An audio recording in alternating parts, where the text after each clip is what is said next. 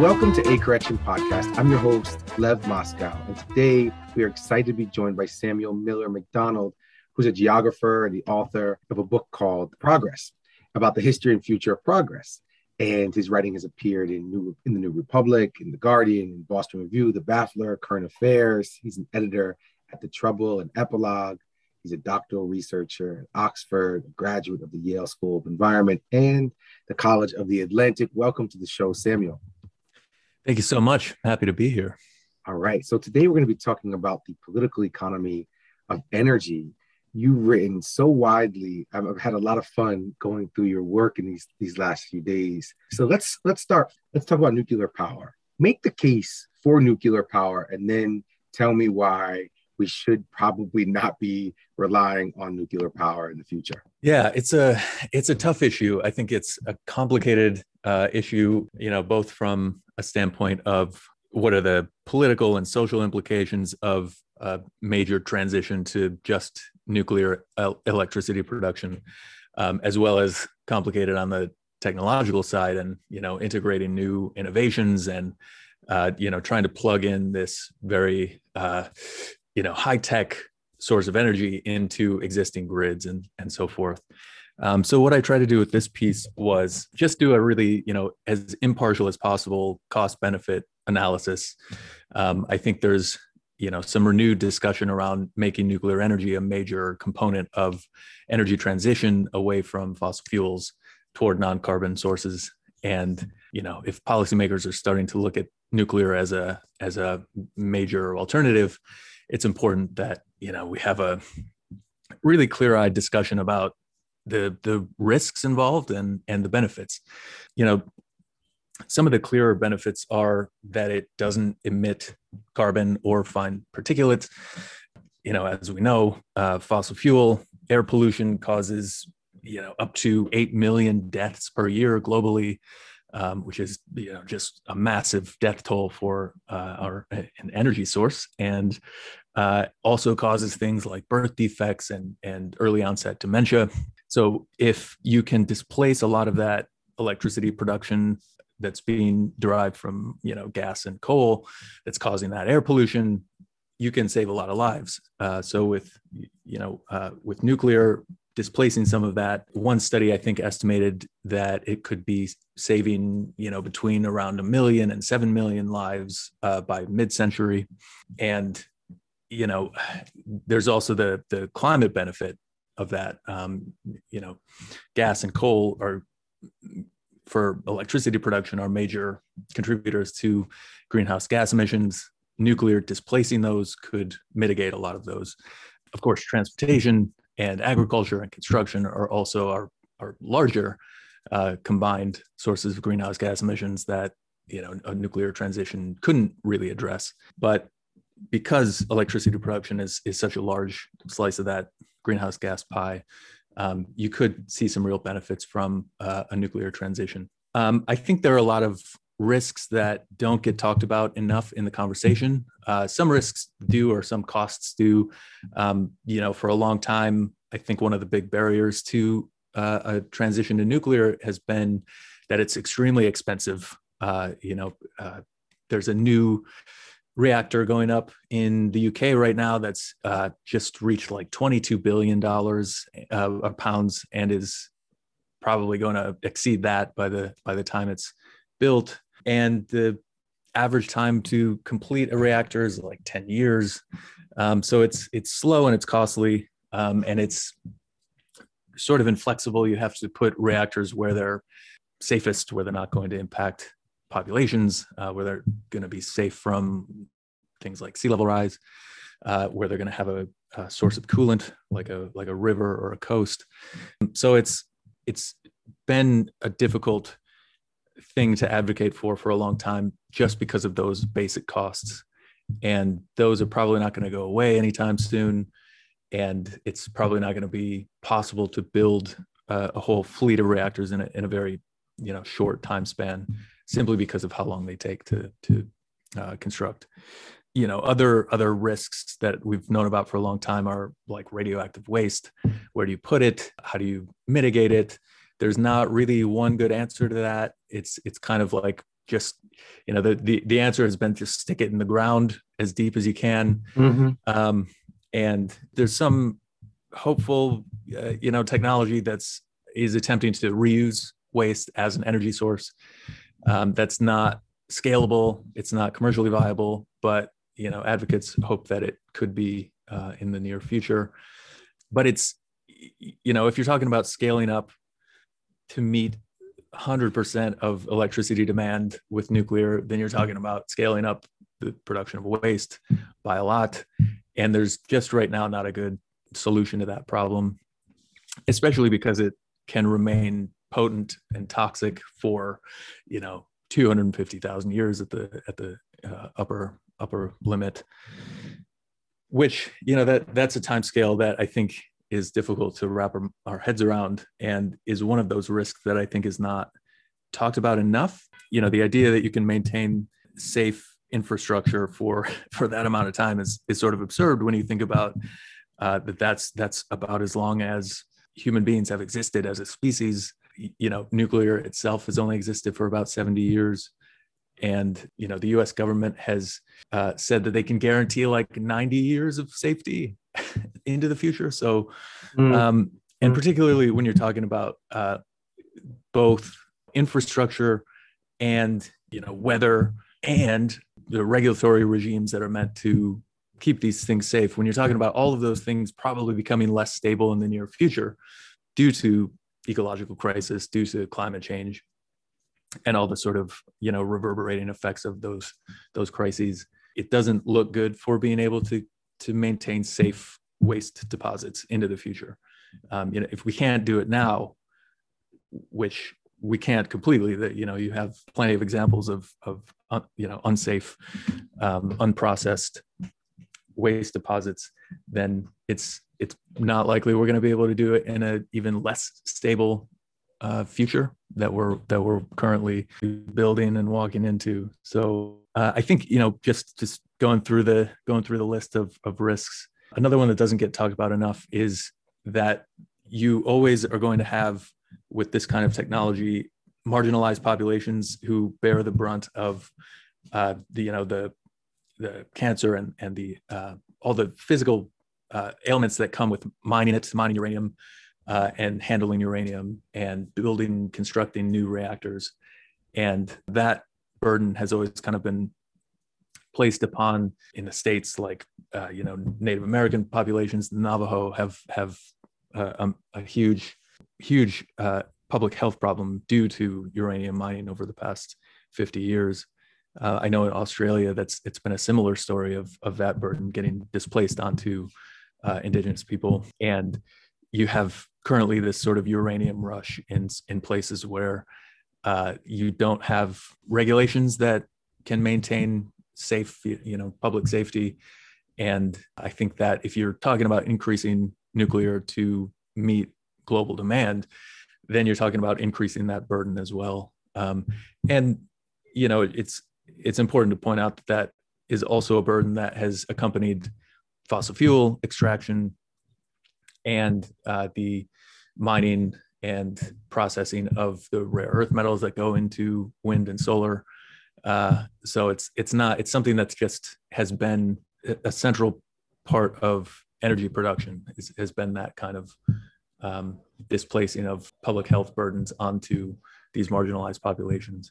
Yeah, I mean there there are all those risks that I was thinking about. I was reading your your work. You were talking about you need a, a relatively stable government, and, and you need to be able to have a relatively stable government you know far into the future and that's just it's hard to it's hard to predict and where we are right now in the united states at least it's a little hard to imagine um, yeah. but also you make the point again and again in your writing which i think is so fascinating that the type of energy regime that you have influences maybe dictates the kind of political regime that you'll have so maybe you could talk about that a little bit. What political regime would a nuclear regime bring? You talk a little about the, the top-down nature, and that's maybe in some ways oppositional to democracy, the top-down nature of the technology. And then what kind of political regimes have oil brought? Yeah, I think this is a, a really important aspect of whatever kind of energy source we uh, invest in going forward. That again, you know, doesn't get talked about enough, doesn't come into the conversation about nuclear enough. And I think, you know, it's not always a, a, a clear one-to-one kind of relationship. Uh, it's, it's maybe a little, it would be a too, too neat and simple to say this particular energy source will lead to this sort of political system or yeah you know regime governmental regime um, but i think you definitely can find uh, patterns in different sorts of energy leading to different sorts of political outcomes. Um, so, for instance, if there was to be this massive nuclear transition and you were to, you know, replace all uh, renewable and fossil electricity production with nuclear uh, and electrify a lot of the transportation, you still would have this very centralized grid system, and you would still have a, uh, you know, centralized ownership of electricity production. And one of the big benefits of renewables is that you don't necessarily have to have that kind of really centralized ownership scheme. Um, and so you can, you know, with with uh, wind and solar, it's possible. It's obviously it's not inevitable that you have a more decentralized ownership structure, um, but it's at least possible. So you can have you know neighborhood co-ops that own uh, you know wind farms and and solar panels and uh, have like profit sharing schemes where you have the you know the profits from those energy sources staying within that community and investing in other you know social services in that community. Part of the research that i've been doing uh, for my phd has been looking at those sorts of projects in scotland. Um, so one of the largest wind farms in europe is in in the center of scotland. And it part of it's you know it's a very large and sort of centralized energy source itself, but part of the stipulation uh, for the, the Scottish government to approve that project was that they had to uh, do a sort of profit sharing program where they would reinvest some of the uh, revenue that they make from that energy into the communities that are uh, adjacent to it.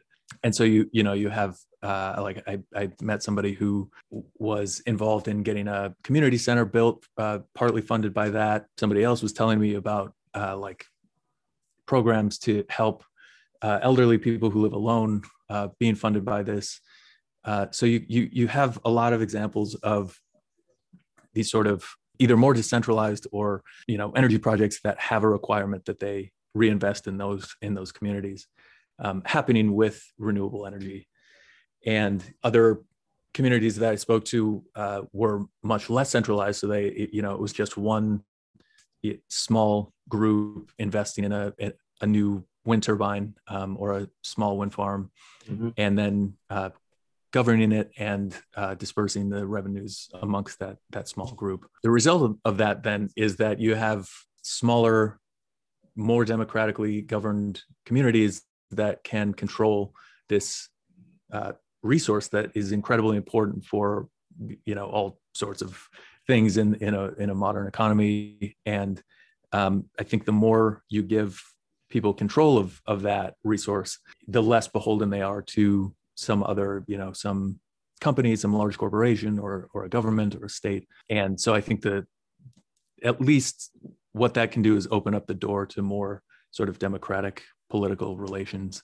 I think fossil fuels have had uh, a really complicated relationship to the development of politics. Uh, I think on the whole, it's been toward more centralization, more sort of uh, inequality, hoarding of, of, of, wealth. And of course, you have the, the oil curse, which where you see, you know, petro states that get uh, most of their revenue from fossil fuel resources tend to be more authoritarian, tend to be more belligerent, more resistant to democratic uh, interventions. And um, I think that's that's just part of the nature of fossil fuels. They can be concentrated, uh, you know, they can be hoarded, they can be controlled in a way that uh, gives a, a, government, a state, a lot of power over people who depend on on that resource for, you know, transportation or electricity or uh, or whatever heat. And I think, you know, again, if you have this transition to renewables, you don't necessarily eliminate the risk of that kind of centralization happening, but you just open the door a lot wider to alternatives. Uh, I think with nuclear, it doesn't open the door as wide. It, with with nuclear, you're still, you know, if you're just swapping in new nuclear reactors into existing uh, coal and gas plants, um, which you wouldn't be able to do in all cases, I think, but just given the you know needs of a of a reactor. But in in a lot of cases, you could do that. And one benefit of that, obviously, is that you don't have to completely reform the grid to to have that kind of transition. With renewables, you you do uh, probably need to reform the grid from the ground up. Uh, and the obstacles to that, I think, are, are extremely many and complex. There are things like, you know, zoning laws and, and private property and, and, you know, just ecological barriers, geographic barriers. And what you're talking about is dismantling a, you know, century old grid system and replacing it with, with a totally new, you know, experimental grid system. Basically, with nuclear, you could swap in, I think, uh, reactors into a lot of these plants and, and a lot of these centralized grids. But the, you know, the other edge of that uh, is that you are maintaining a lot of those political relations that exist already with a centralized grid, and it's not really transitioning away from a fossil fuel economy. It's it's keeping in place all of these things that have have accumulated under this this fossil fuel economy. The other problem with just while we're talking about centralized grids, uh, the other problem with that is uh, a resilience problem in a climate change uh, world where you have uh, like high ambient temperatures, for instance, can shut down nuclear reactors. So if you have this massive grid system that's dependent on nuclear reactors, you have a, a heat wave come in and shut down those reactors then you're talking about you know more blackouts and brownouts covering a much larger area. Whereas if you have this more decentralized grid you you know you might have sporadic blackouts um, but it's it's going to cover much smaller areas and uh, you tend to have much higher resilience with with that kind of decentralized uh, electricity production. Samuel you grew up in michigan? Yes that's right and you and you now live now live in europe right yes i live in scotland okay, so you've seen a lot of beautiful cities, and uh, growing up in Michigan, you've probably seen a lot of not so beautiful cities. One of the points, right. one of the points that you make in your writing is that you know you don't have millions of of tourists flying in every year to go visit Houston because Houston is a a brutal, ugly, sprawling city but millions of tourists do come in to see Florence and Paris and the cities of, of Scotland. So you say there's a lot of reasons why American cities are so ugly and brutal, but maybe chiefly is is petroleum and, and fossil fuels more broadly. What do you mean by that? Explain. Sure. Um, well, so around the turn of the 20th century, around early 20th century, you see a massive spike in the height of buildings.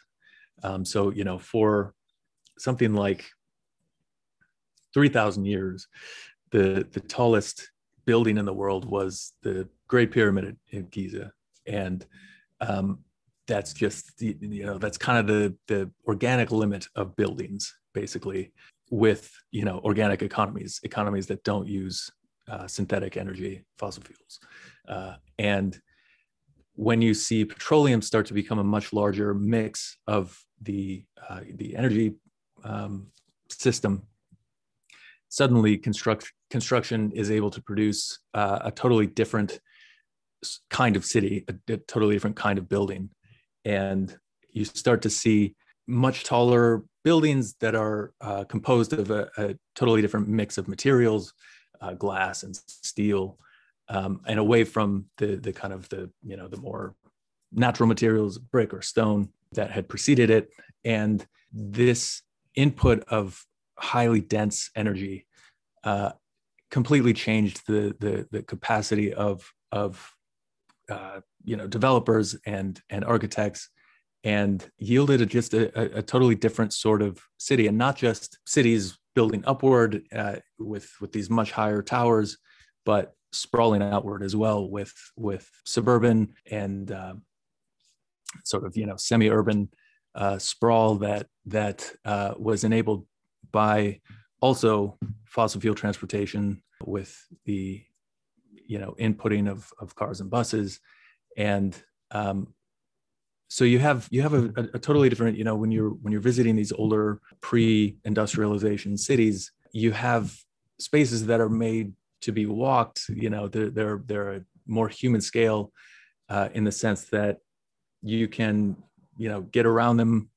on foot. Uh, the the avenues that you that you walk down are are smaller you know they're they're made for people to walk down instead of for cars to drive down. And the buildings are not these you know large cavernous canyons. Uh, they're buildings that you know are, are more sort of at the scale that that you can uh, you can interact with and inhabit and um, the reality of these sort of fossil cities is that there isn't another energy source that can sustain them that we currently have or you know know of. Just taking one of these towers one of these uh, skyscrapers you know just moving people up and down them moving air and and heat up and down them maintaining them their their you know physical integrity requires such a massive input of energy uh, and, and you know fossil energy that there's just not really a way to to sustain that kind of city if you're transitioning away from fossil fuels into less dense sources of energy which you know obviously we have to do if we want to avoid catastrophic climate change. Um, so i think there's a really interesting question that we have before us which is what do the cities of a post-carbon world look like and mm-hmm. and how do we build them and uh, when you combine that necessity to to basically decarbonize cities with the instability that climate change is already guaranteed uh, you know a certain level of sea level rise uh, a certain level of of wildfire intensity of hurricane intensity uh, what you're talking about is is mass migrations happening um, even just during the 21st century uh, there's you know predicted to be upwards of a billion people moving as a result of climate impacts. And so that also is is uh, a major you know those people have to move to somewhere. And uh, i think that mass migration is uh, another element that that is you know a massive driver for rethinking how we're uh, building cities what the relationship between cities and uh, rural areas is and what what kinds of political relations emerge from those new cities. And you know again that's it gets back to that question of what energy sources uh, shape what our potential is for certain uh, you know forms of government and, and political relations. I think the same is true with with urban spaces. Uh, if you know how you're shaping those urban spaces physically has a massive impact on on the kinds of politics that can happen within them. And i think the the climate crisis and the energy crisis both give us uh, this real opportunity to rethink how we're how we're constructing those those uh, those physical infrastructures. And I think it's a really you know really exciting opportunity but then obviously you know has a lot, lot of risks associated with it as well. Uh, just that level of migration is bound to result in conflict who who's getting displaced with with that movement and just looking at like the the relatively tiny migration of uh, of uh, Syrian refugees into Europe has had a had a tremendous political impact. And how does scaling that up to, you know, ten times or or or 20 times the the number of people, or even more than that, yeah, 100 times the number of people, how does that impact uh, politics in in all of these places where that that uh, migration is happening? I mean, the best book that I read last year, maybe, maybe the best, one of the best books I've ever read was uh, Ministry for the Future by Kim Stanley Robinson. And I recommend it to everybody. I recommend it to my high school students. I give it to people as gifts. Tell me why Kim Stanley Robinson's book is deeply flawed and why I should stop recommending it to people. I think it does some things very well.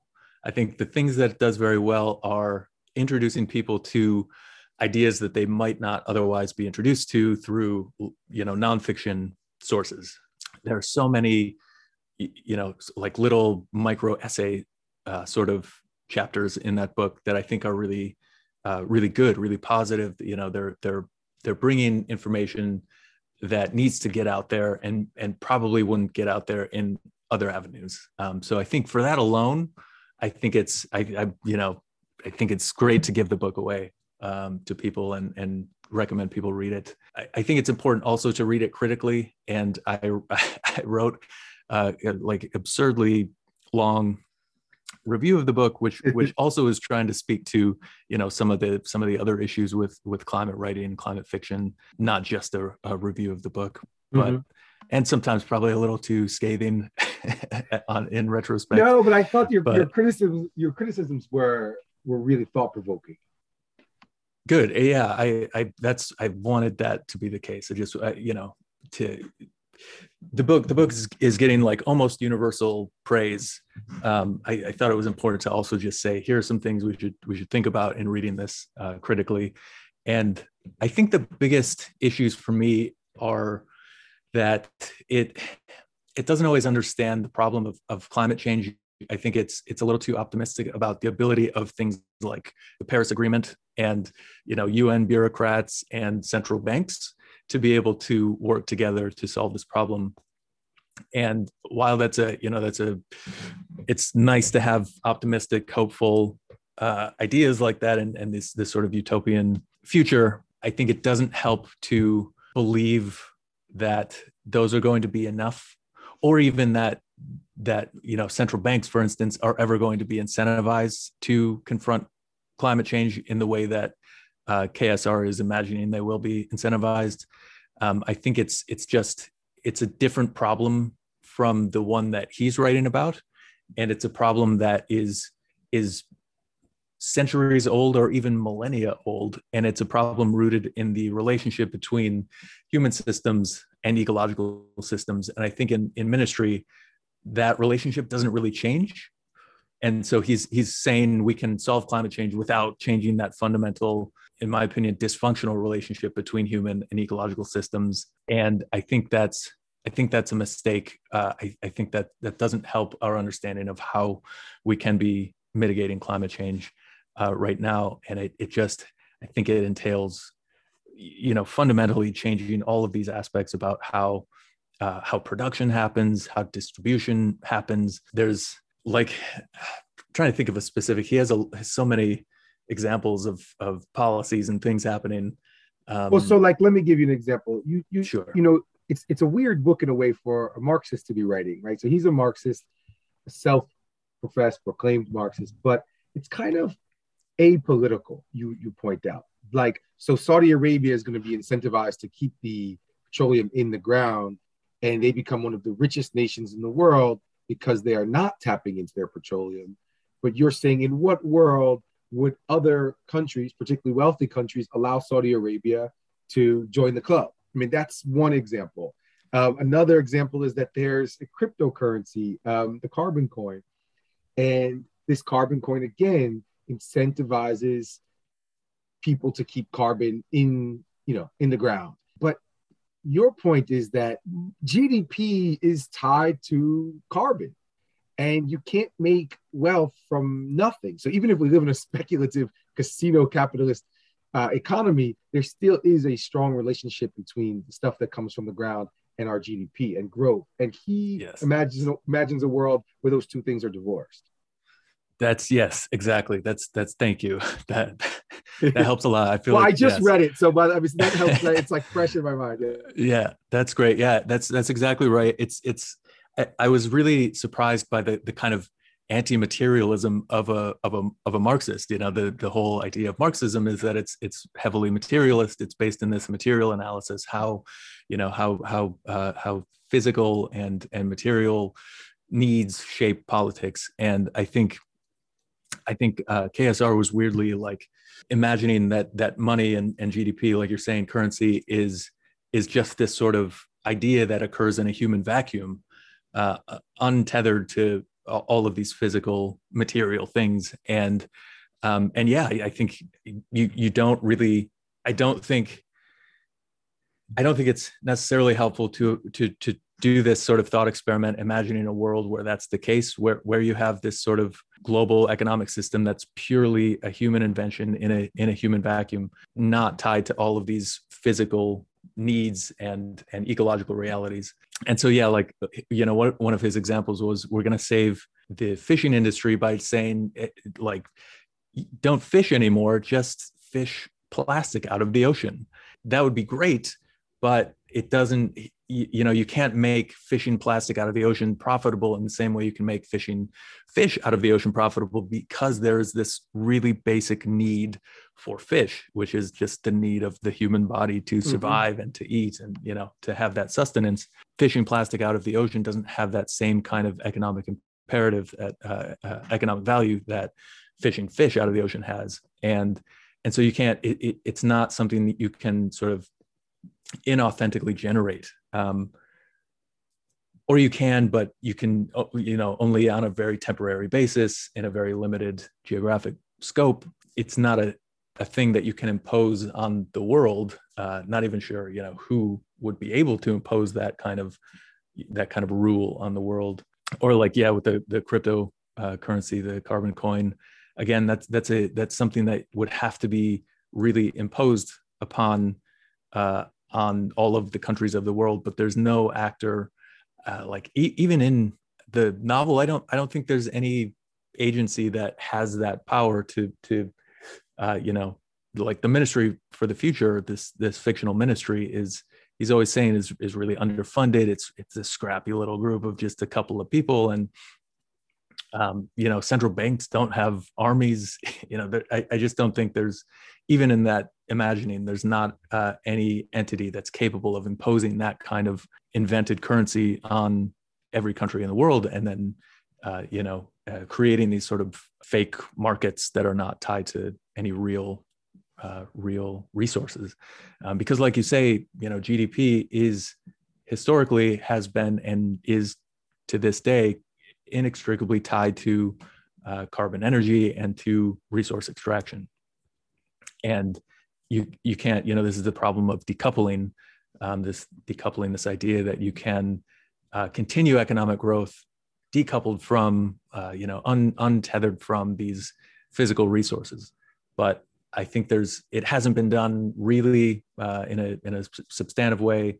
And there's some good research suggesting that it can't be done that you know all economic growth is going to, to be tied to something physical something ecological regardless of what it is. And um, you know every industry that you look at today there's some central component to that industry that is inextricable from you know physical uh, resources and therefore ecological impact and i think that's the thing that that ministry kind of didn't seem to understand and and that I, I really wished had uh, you know had confronted.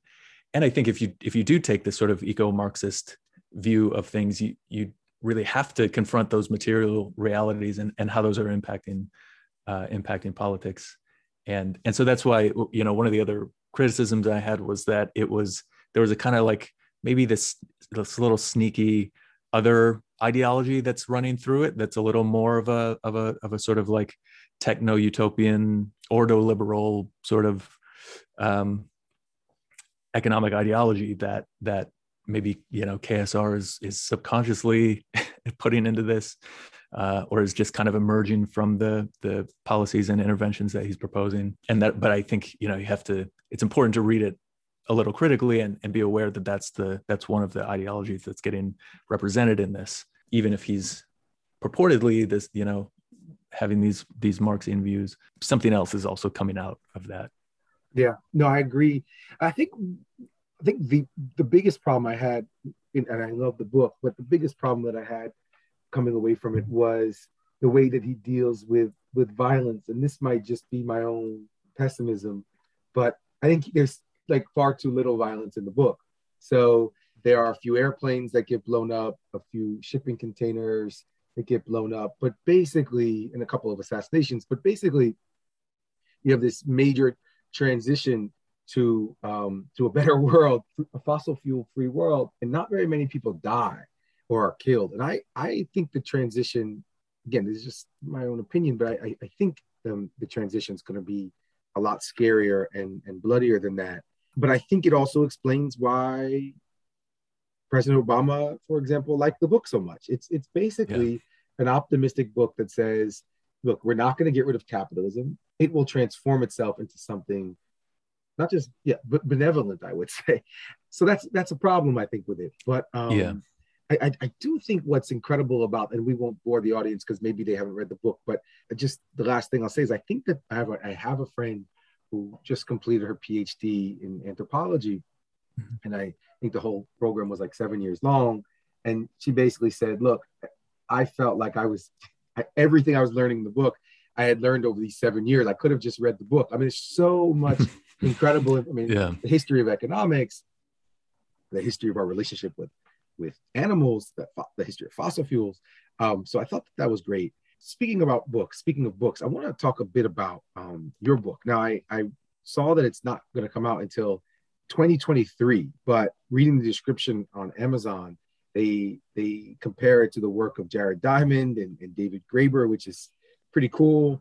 And um, it's about well, I'll let you talk about what it's about, but my understanding it's about progress and the the the myth of the fiction of, of progress. Tell me a little bit more about what you're working on. Sure. Yeah. Um, just really quick, I wanted to uh, respond to your your points about the, oh, please, the violence yeah. in in ministry because I think that's a really great point um, that I also didn't see enough of uh, getting talked about. And I agree, you know, 100% with you that uh, you know I was at first I was really kind of uh, heartened, maybe to see the book taking seriously some of the the conflict that is you know inevitable to this kind of transition. Um i you know like you said it's it's not mentioned much. It's kind of you know skated over or or mentioned in you know secondhand reports or whatever. Um but then at the very end of the book there's this little line that that sort of disavows all of that that at least the, that, that was how I interpreted it. Is it kind of disavows all of that that violence that happens with with Mary Murphy, the the main protagonist, saying like, "Oh, that that was all probably just rumors and nonsense, and you know, probably mm-hmm. didn't really happen or whatever." Mm-hmm. Um, so like, you know, that was a little disappointing. But yeah, no, I, I think I think you're completely right that uh, this this isn't a, tr- a transition that happens peacefully, especially from the people who are trying to prevent the transition and you know right. there's already massive numbers of murders of environmental activists occurring today who are you know these are just people trying to stop uh, you know fossil fuel uh, development in in the amazon or in in uh, you know in some of the last the last rainforests. And uh, i think that kind of that kind of violence from you know from the people who are trying to prevent transition is is going to be the most severe. And yet we see almost none of that in the book um, and if anything, we see a lot of restraint by you know by those by the powerful people in mm-hmm. in uh, yeah in in uh, in committing violence. So uh, just wanted to say I think I, I totally agree with that, and would have been would have been nice to see more of that. The the you know the children of children of Kali something. Yeah, yeah, that's the, what it was. Yeah, yeah, yeah. See see more of that story. I think that would have been a really fun, you know, even even if it's made the book a little more violent, I think it would have been a fun story at least. Um, anyway, okay. Uh, Your book. My book. Okay. Um, yeah. So uh, progress is looking at a certain type of political economy that has existed for about 5,000 years. It's one that is based on expansion and extraction, and it's one that has uh, sort of flipped the relationship between human systems and natural systems to one of uh, linear extraction. And what this book is looking at is what is the, the primary way that those that this new form of political economy new in the last 5000 years uh, sells itself how does it justify itself um, both to the people who are sort of at the top and and imposing it um, as well as the people who are on the ground doing doing the extraction, doing the you know the dirty work of of empire and conquest. And the answer uh, in the book is progress myths.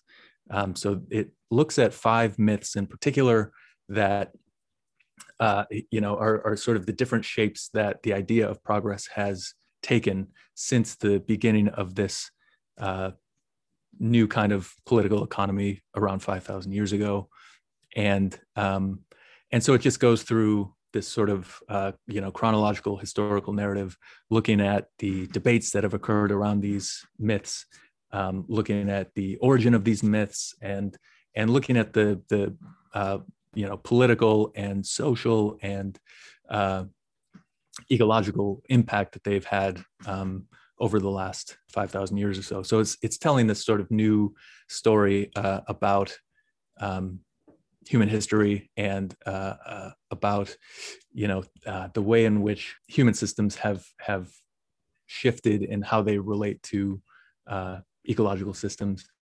Um, the other part of that, of course, is that with that change in that relationship between human and ecological systems, you have a massive change in how people relate to each other within those those new political economies um, and that shift tends to be one that is more hierarchical uh, is one in which more linear extraction is occurring between people as well um, not just between people and ecologies but between classes or or uh, you know statuses of, of people uh, as well and so you you know you see the emergence of all of these these really dark aspects of of society. Uh, you know, you see the rise of of forced labor, the rise of uh, patriarchies, uh, you know, the rise of genocide and uh, conquest that's done, you know, not for defensive reasons or uh, you know, out of a kind of you know ceremonial uh, battle, but is done to eradicate other people in those frontiers so that the, the these growth economies can continue um, to grow. And again, the main way that those sorts of evils get justified is with these different stories uh, or myths of progress. And so the book is is going to be it's it's some you know natural history and history. Um, it's some uh, looking at the intellectual debates, looking at some of the the main actors who are uh, who are generating those debates. It's taking a, a, sort of global view. So uh, you know, a lot of it will be uh, Europe and North America, but it's it's trying to take a, a broader view as well. Um, and a lot of the uh, a lot of the book is focusing on on obviously these these contemporary issues as well uh, around you know climate and and biodiversity loss and how these problems are rooted in this you know this lineage of of this particular kind of political economy and and uh, this particular relationship between humans and their ecologies and how that produces this this sort of dysfunctional relationship between people um, within those systems as well. I ask if you could, because we don't have a ton of time, but if you could very quickly run through for me the five myths? Yeah. Um, so I, I don't I don't actually know how much they want me to talk about oh, specifics oh, of okay, it. Okay, then yet. don't then don't then don't um, do it. Then I have a different question for you. Then that's okay. Cool. Um, cool. So so this is our this is our last question. I have mm-hmm. been ending all the interviews like this recently because uh, I need it. What is the what is the thing in the world right now that you are most optimistic about? That's a good question. Um, I ask myself that as well sometimes. I think the thing that is most hopeful to me is the is the sliver of uncertainty that we have about the future. There are you know there are a lot of things that we can predict about the you know the the next century. Um, we can predict things about climate change and and how much is going to change and what what some of those impacts might be. Predict things like the you know the migration uh, patterns that that we were talking about earlier. We can predict with some level of confidence how you know geopolitics might play out given some of these crises um, but i think there's still a pretty wide uh, bit of uncertainty that we can still operate within and and get a little get a little optimism from um, because we just we don't really know what things are are going to look like how they're going to shake out. It's just all of these issues compounding create too complex a problem to really to really know what that's going to look like. So you know we can project our, our darkest fears onto it but those aren't necessarily going to be the most likely to happen and i think there are also possibilities that are that are really wonderful and beautiful that we haven't even imagined yet that could also fill that that sort of space um, of uncertainty. And um, so, what specifically is it that that makes me think those wonderful happy things are going to happen? I don't know. I think it's maybe the scale. I think it's maybe that if if we're looking at a, you know a global transition. Um, there are so many little pockets within that massive uh, population and, and massive space where new things can emerge and and where people can be experimenting. Um, there's you know the the new graeber uh, and david wengrow book uh, dawn of everything. I think one of the big i haven't read it yet i've just read stuff about it.